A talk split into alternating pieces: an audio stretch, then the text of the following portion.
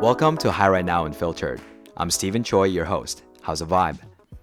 Hi Right Now Unfiltered gives you a raw glimpse into the launching of my startup on a mission to empower you to form deep, meaningful connections.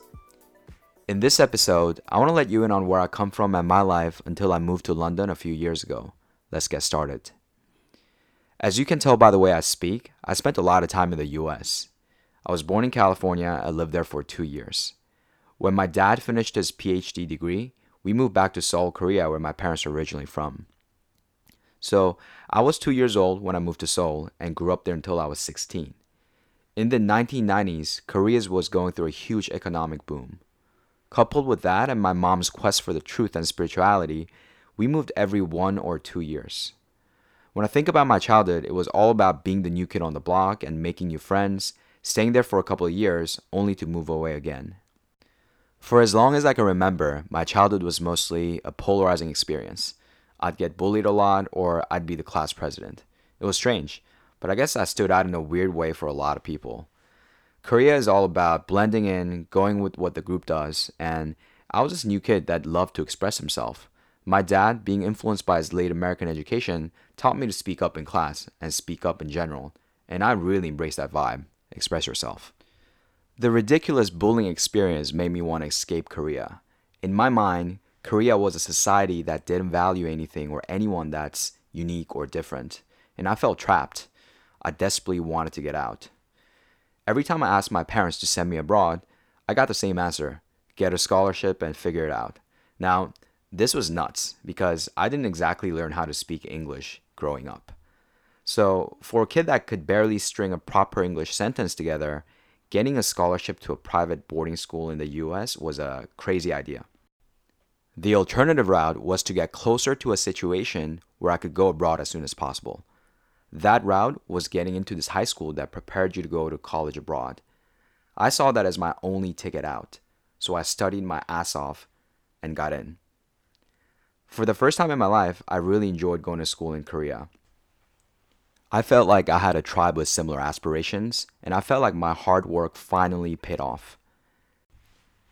Then, one day, two months after I started high school, my mom's friend presented an opportunity for me and my sister going to the US and staying at this homestay family in New Hampshire. It was a wild idea, and I knew I wanted to grab that opportunity. And that's when I left Korea for the US at the age of 16. The US of A was a crazy journey.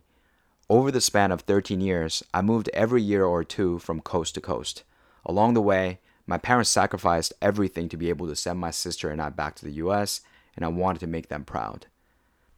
And when I was thinking about what I can do to make them proud, back in college, from my naive perspective, it was all about making a lot of money very quickly, retire, and help my parents retire as well and the world of finance seemed to have what I was looking for.